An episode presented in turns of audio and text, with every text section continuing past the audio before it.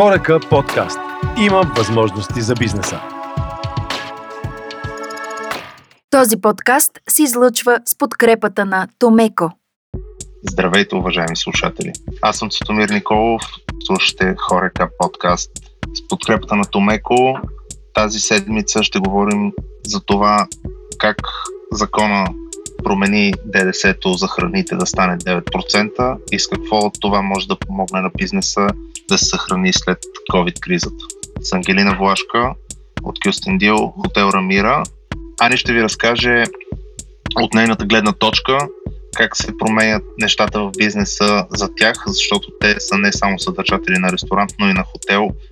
И искаме да чуем нейната гледна точка за това какво се променя в бранша след промяната на ДДС-то към 9% за храните и някои от напитките. Здравей, Ани! Радвам се, че ме включихте във вашия подкаст, за да изкажа мнение по въпроса. Ние сме в бизнеса с хотелиерство и ресторантьорство почти 11 години, така че съм запозната с работата с 9% ДДС.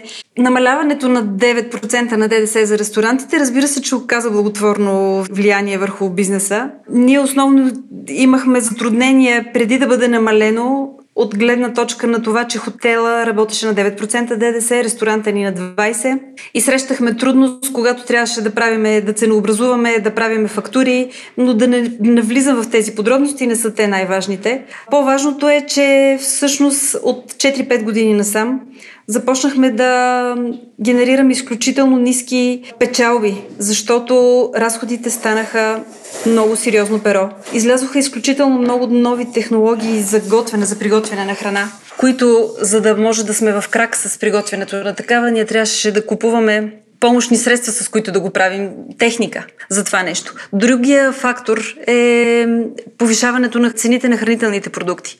И третия, не малък и основен, е повишаването на заплатите на персонала. Съответно всичките тези пера, слагайки ги под чертата разход, не можеше да се справяме по никакъв начин с цените, на които продаваме. Все пак сме в провинцията, ние не можем да си позволяваме високи маржове, въпреки че не мисля, че разликата дали си в Кюстендил или в София е кой знае колко голяма, защото пък все пак найма ни е по-нисък. Имаме други неща, които понижават нашите... Не е нужно да работим с толкова висок марш. Така че да, това е добрата страна на понижаването на 9% на ДДС. Това са едни от, от страните, за които ти отбелязваш като добри. А какво е наблюдението ви за ценообразуването на себестойностите на продуктите, които идват към вас от доставчиците? Дали някой от доставчиците промени цените заради 9%, които идват към вас, а ние ги продаваме на 20% ДДС или цените се запазиха? Според мен цените се запазиха. Не наблюдавам промяна на цените на база това, че в момента сме на 9% ДДС. Ако въпросът е и дали в крайна сметка трябва да дигаме или да сваляме цени, според мен в никакъв случай цените не трябва да се свалят. В никакъв случай. Защото това намаление на ДДС-то не е за да намалим цените. Това намаление на ДДС-то е за да може да поемем разходите, които така или иначе ние не можехме да покрием до момента. Това е просто за да може да, да работиме по-ефективно. Имаше въпроси от доста странични наблюдатели, които са примерно хранителните магазини или баровете, които попитаха защо само ресторантите трябва да получат 9% върху храните и напитките и то не върху всички напитки. Първоначално мисля, че бяха само бирата и след това се включиха и вината на 9%. Така, абсолютно. Точно там, за това казах, че намаляването на ДДС-то има добра страна, но това е лошата страна. Всъщност, намали се процента на ресторантите, защото Знаете много добре, че бяхме изключително активни в ресторантьорските сдружения и работехме от месеци върху това да се намали ДДС-то. Аз лично съм заместник председател на Сдружение по туризъм Кюстендил и сме организация, която е изключително обединена. Над 50 члена имаме в Кюстендил и сме се събрали хора, които са с ресторанти, барове, дискотеки, хотели, атракциони, туроператори, различни браншове, но всъщност всичките под шапката туризъм. И мога да ви кажа, че ние от началото на годината работим изключително активно и лобираме за намаляване на ДДС-то. Проблема е, че това нещо обърнаха внимание само нас на ресторантьорите, защото скачаме най- най-сериозно. Това намаление на ДДС трябва да стане задължително на храните. Абсолютно задължително. Не трябва да бъде самоцелно за ресторантите. Това е изключително пагубно, погрешно. Създава напрежение в потребителите. Защо на ресторантите не, а на хранителните продукти? Остава 20%. Разбира се, че трябва да се диференцира ДДС-то на различните категории и на храни, и на книги, както вече го намалиха, разбира се, и на лекарствата, и на други. Не съм вече чак толкова запозната, но знаеме в Европа на колко различни диференцирани ДДС-та работят с държави от Европейския съюз. И това е добре за бизнеса. Иначе това, че се намали ДДС-то, според мен се случи по време на пандемията и го намалиха, за да ни кажат, ето, понеже туризма е най-закъсал, намаляваме ви ДДС-то, а не се направи на база анализи, разговори, това, което ние искахме, колко пъти влизахме на разговори с господин Горанов, за да може да се аргументираме и да поставиме картата на масата, защо трябва да се намали това ДДС, а не да се действа самоцелно.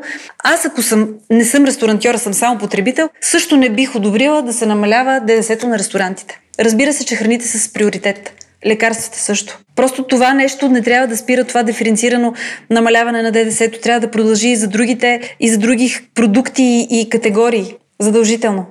Точно заради това исках да си поговорим, защото странични наблюдатели, познати приятели, които не са в нашия бранш, не са в хорека сектора, не са в туризма, казаха, сега ще видите как ще се случи системата раздели и владей, като от правителството ви разрешат да намалят ДДС-то на 9% и народа ще се обърне срещу вас и ще каже защо на ресторантьорите трябва да се намаляват ДДС-то, а не примерно на лекарствата.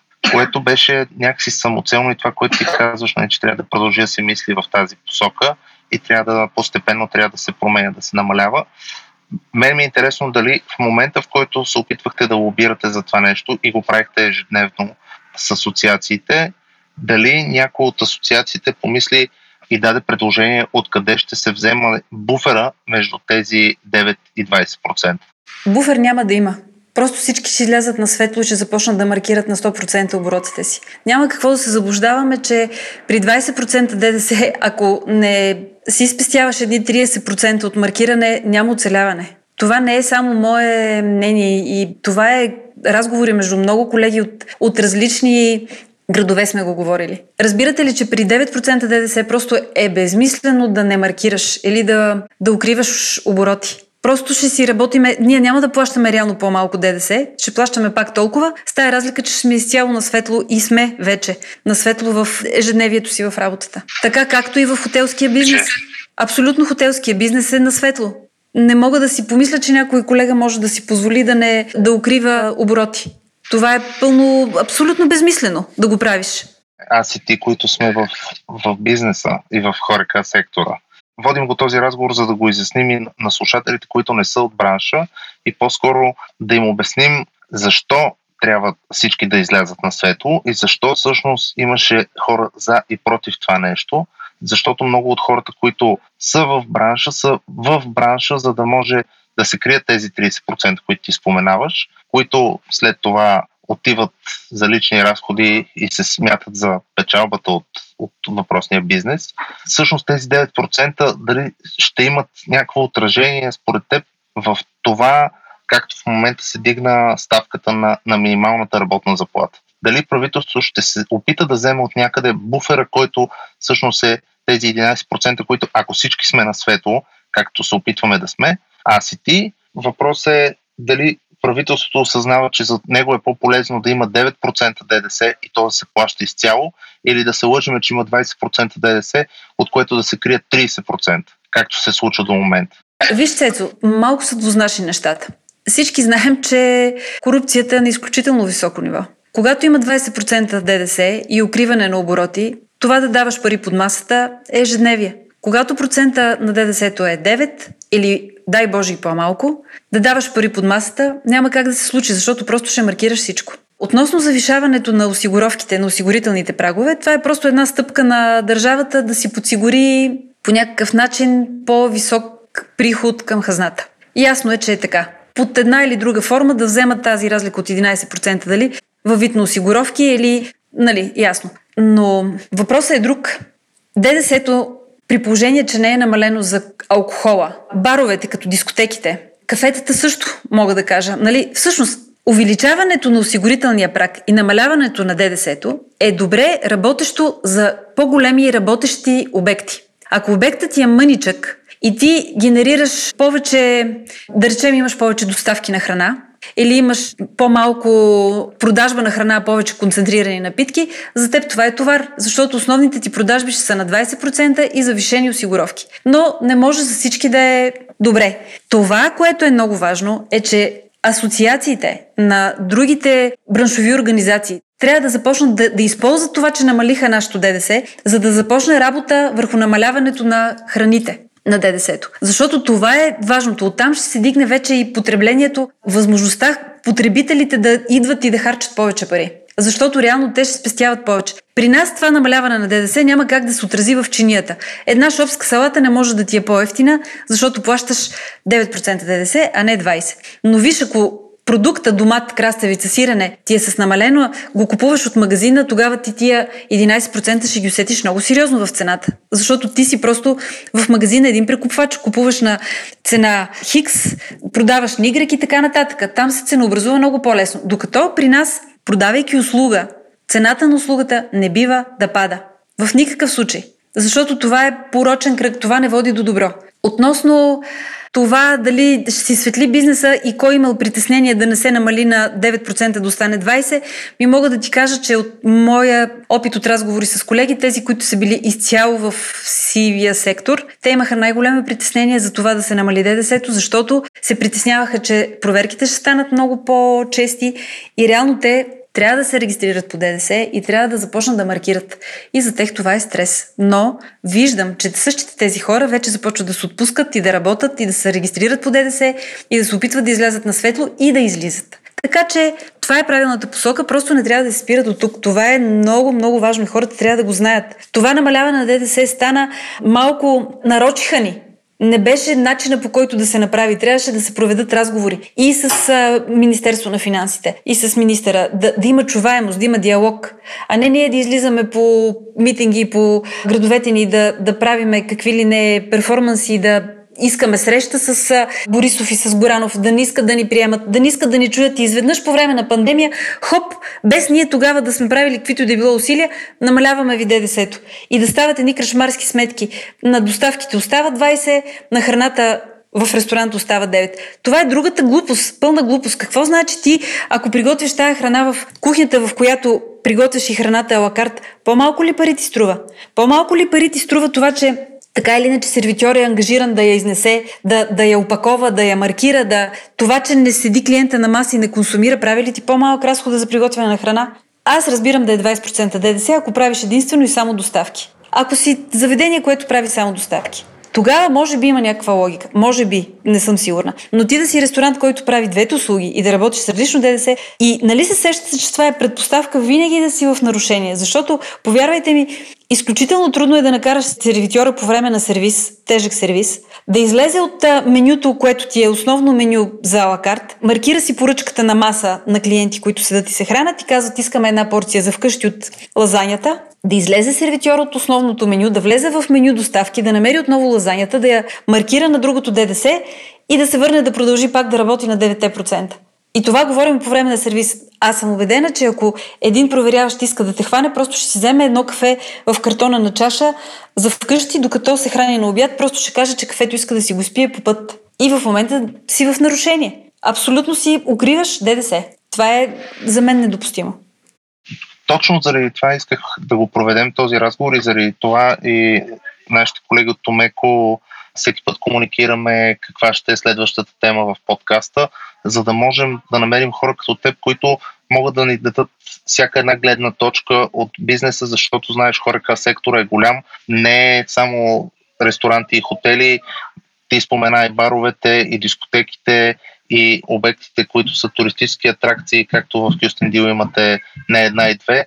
И всеки един от нас е засегнат по различен начин и не само от пандемията, а и от това цялото неразбирателство в държавата да се изясни, за да е пределно ясно и ние да не правиме неволни грешки, които да се считат за нарочни, след това, когато дойдат проверяващите. Да те хванат в крачка, че ти си искал да дадеш кафе за вкъщи на човек, който е в ресторанта. Да, абсолютно точно така е. Между другото, всеки път, когато влизахме на разговори при Горанов, всеки път се говореше за намаляване на ДДС и на храни. Задължително. Защото не бива да е самоцелно за ресторантите. Аз вече ви го казах, но ние не може да свършиме работата на другите браншови организации. Просто по браншове трябва да се, да се работи. Когато бяха стачките за N18, в края на февруари. Искам да ви кажа, че ние имахме такава стачна готовност от Кюстендил за протеста, който се организираше в София, който така и не се състоя в толкова голям мащаб, защото знаете, че се споразумяха за, за отлагането на N18 вечерта преди протеста. Но организирайки пътуването от Кюстендил и нали, всичко. Ние бяхме организирали всички, нека да не са всички, но голяма степен от хранителните магазини в града всичките доставчици, които ни зареждат с алкохол, с зеленчуци, с местни продукти, които са от нашия регион. Но ние не може да вършим работата като организация за другите браншове. Невъзможно е, разбирате ли ми. Това трябва да се случи както се случи от браншовите организации в, за ресторантьорите и за заведенията, по същия начин трябва да се случи и за хранителните продукти, и за лекарствата. Това, което може да направим ние, е да ги подкрепим. И ако има протести за това, да излезем на площада и да ги подкрепим. Изключително много колеги от София имаше, които не подкрепиха протестите нито за N18 и изказваха доста така сдържано мнение дали да се намалява ДДС-то на 9 или не. И това не го разбирах. Оказва се, че от малките градове бяхме много по-активни и по-осъзнати дори. В големия град, като че ли малко хората стоят на страна. Не искам да заставам за тоя, защото се държи по еди какъв си начин. Не искам за други, защото се държи по друг начин. Трябва да ги надмогнем всичките тия причини. Не може да се гледа личностно, трябва да се гледа каузата, зад която се застава. Или да поемаме ние каузи. Не може само да се сочи с пръси, да се казва, нали, нищо няма да стане, не се случва. Еми не, ето виждаме, че се случва. Отпадна Йен 18, намали си ДДС-то по един или по друг начин, не по начина по който искахме, но все пак се случи. Сега сме трън в очите на хората. Надявам се да се продължи по организации да се работи за намаляването на ДДС на храните. И ние трябва да ги подкрепим тия хора. Не с пасивно отношение.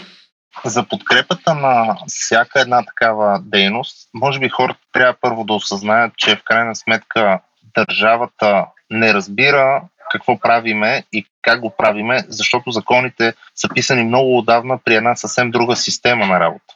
Ти много добре знаеш, тъй като каза от колко години имате хотела, знаеш за тези години как сте променили и счетоводството, и системата за приемане на резервации. Знаеш как се развиват в момента и всички технологии, през които приемате резервации, колко вебсайта има, в които може да намерят стаите във всеки един град дали ще са хотел, дали ще са стаи за гости, дали ще са частни апартаменти. Това е нещо, което в законите не се вписва на време и може би заради това хората не разбират защо искаме да направим всяка една такава дейност да бъде по-прозрачна и по-ясна. Точно заради това искам всеки път да говорим в подкаста с различни хора от бранша, не само хора като мен и теб, които са собственици на бизнес, а и хора, които работят в него на различни нива, за да видим различните гледни точки и да ги представим на хората, които не са от бранша.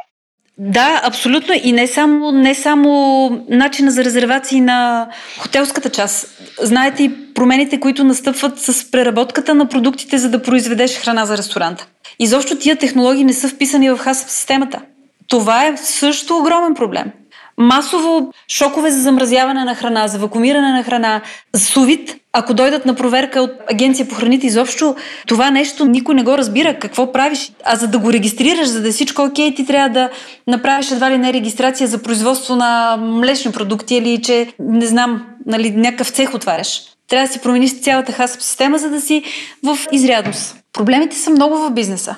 Това, което много ми хареса, което Ани каза за това, че не трябва да спираме нали, с намаляването на ДДС-то, но всъщност държавите, където имаме диференцирано ДДС и където има намалено ДДС, по-низки ставки на определена група продукти, те са за да могат тези групи продукти, храни, книги, лекарства и така нататък да бъдат по-достъпни за, за крайния потребител и съответно да им се повиши потреблението. Докато в случая стъпката, която направиха по време на пандемията, на затварянето, беше за да помогнат тези пари да останат, да помогнат на ресторантския бранш, на хорика бранша, и тази разлика да остане всъщност в бранша, да му помогне да се възстанови малко по-бързо, а не толкова да помогне да станат по-достъпни тези услуги. Както тя каза, не трябва въобще да спадат цените на този тип услуги, защото те са твърде ефтини за разходите, които прави този бранш в момента в България. И всъщност това, което трябва да се продължи е наистина посоката, за да може храните и лекарствата да станат по-достъпни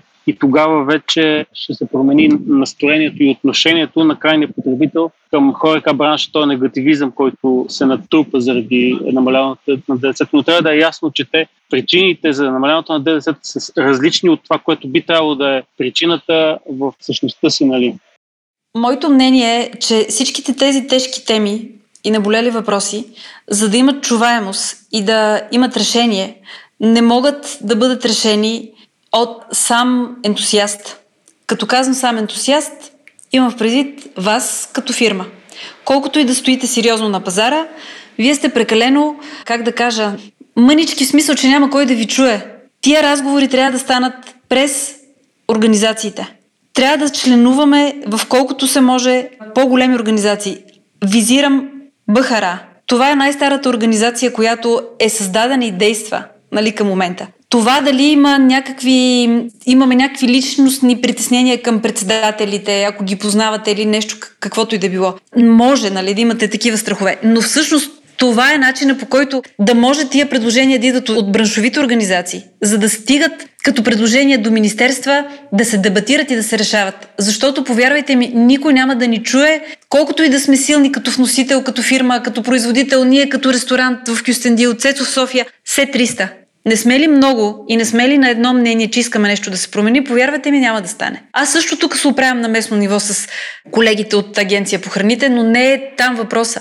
Не трябва да го гледаме на парче. Имаме примери на, на пробиви през последните, ние сме на пазара 20 години, но имаме такива случаи на пробиви, които сме успявали да убедим агенцията по храните да приемат и да одобряват нови, нови технологии, които променят техните разбирания за това как трябва да работи ресторанта, за да дадат разрешение, да дадат разрешение да работи. Един такъв пример е за системите за вентилация и за вентлес уредите, които нямат нужда от вентилация, т.е. може да готвиш и нямаш нужда от вентилация и те да ти приемат изделието по този начин и да, и да одобрят хасп системата за обекта по този начин. Факт е, че това става трудно, става по места, регионално, индивидуално. Няма диалог, който да ни позволи да стигнем до, до цялата агенция по храните, т.е. до всички структури, всички да приемат а, някои от нещата. Т.е. в една агенция ги приемат а, регионална, в друга не ги приемат, защото смятат, че не става така. С SUV системата там пък никъде не сме пробили. Още по-тежко е там, за да можеш да продаваш нещо, да му дължиш срока на годност SUV технология, трябва да занесеш а, проби, трябва да ги изпитват, да ти ги одобряват. Точно както казва Ани, едно правиш производство и одобряваш гаранционен срок. Дълъг. Абсолютно точно така. Искам да ви кажа, че БХРА е организация, която доста дълго време е била в летаргия. Много дълбок зимен сън. Но нещата са изключително променени от началото на тази година. БХРА е организацията, която надигна целия бранш на протестите за N18. БХРА е организацията, която от основно изнесе на плещите си разговорите с Горанов. Така че има промяна, имаха наскоро конгрес, промениха иерархията, председатели се смениха. Мисля, че в момента са и по-малко на брой председателите. В момента мисля, че са изключително активни и доста фокусирани. Така че съветвам ви да потърсите връзка с тях, за да може да продължим да решаваме проблемите. Развихме доста добре темите, които си бяхме задали и се радвам, че стигнахме до там, че Жоро вече има на идея да внесе някои от темите в разговор с Бахара. Благодаря на Ани за това, че ни разказа, че асоциацията, която аз лично никога не съм членувал, където и да съм работил, защото винаги съм виждал една застоялост в мнението и, и на мен лично винаги ми е приличала малко на, на държавните институции, които се управляват потомствено едва ли не от хора, които участват в тях. Но може би сега промени мнението ми и ще се обърна и аз към тях и към това да си партнираме повече и да видим какво можем да променим, за да е полезно за всички нас. В крайна сметка, този подкаст мисля, че го правиме за да обменяме информация и тя да достигне доколкото се може повече хора в бранша, които нямат представа защо нещо не се е случило и как можем да го случим единствено и само заедно. Мога да добавя за асоциациите това, което Ани каза, че трябва да сме единни и да се опитваме да прокараме тези идеи с асоциации, които имаме факт. Ние сме едни от служителите на нашата асоциация, асоциацията на вносителите и производителите на професионално кухненско и барово оборудване. Няколко мандата и съм бил председател. В момента даже настоящия ми председател от Пещендил. Господин Баджиев, сигурно го познаваш.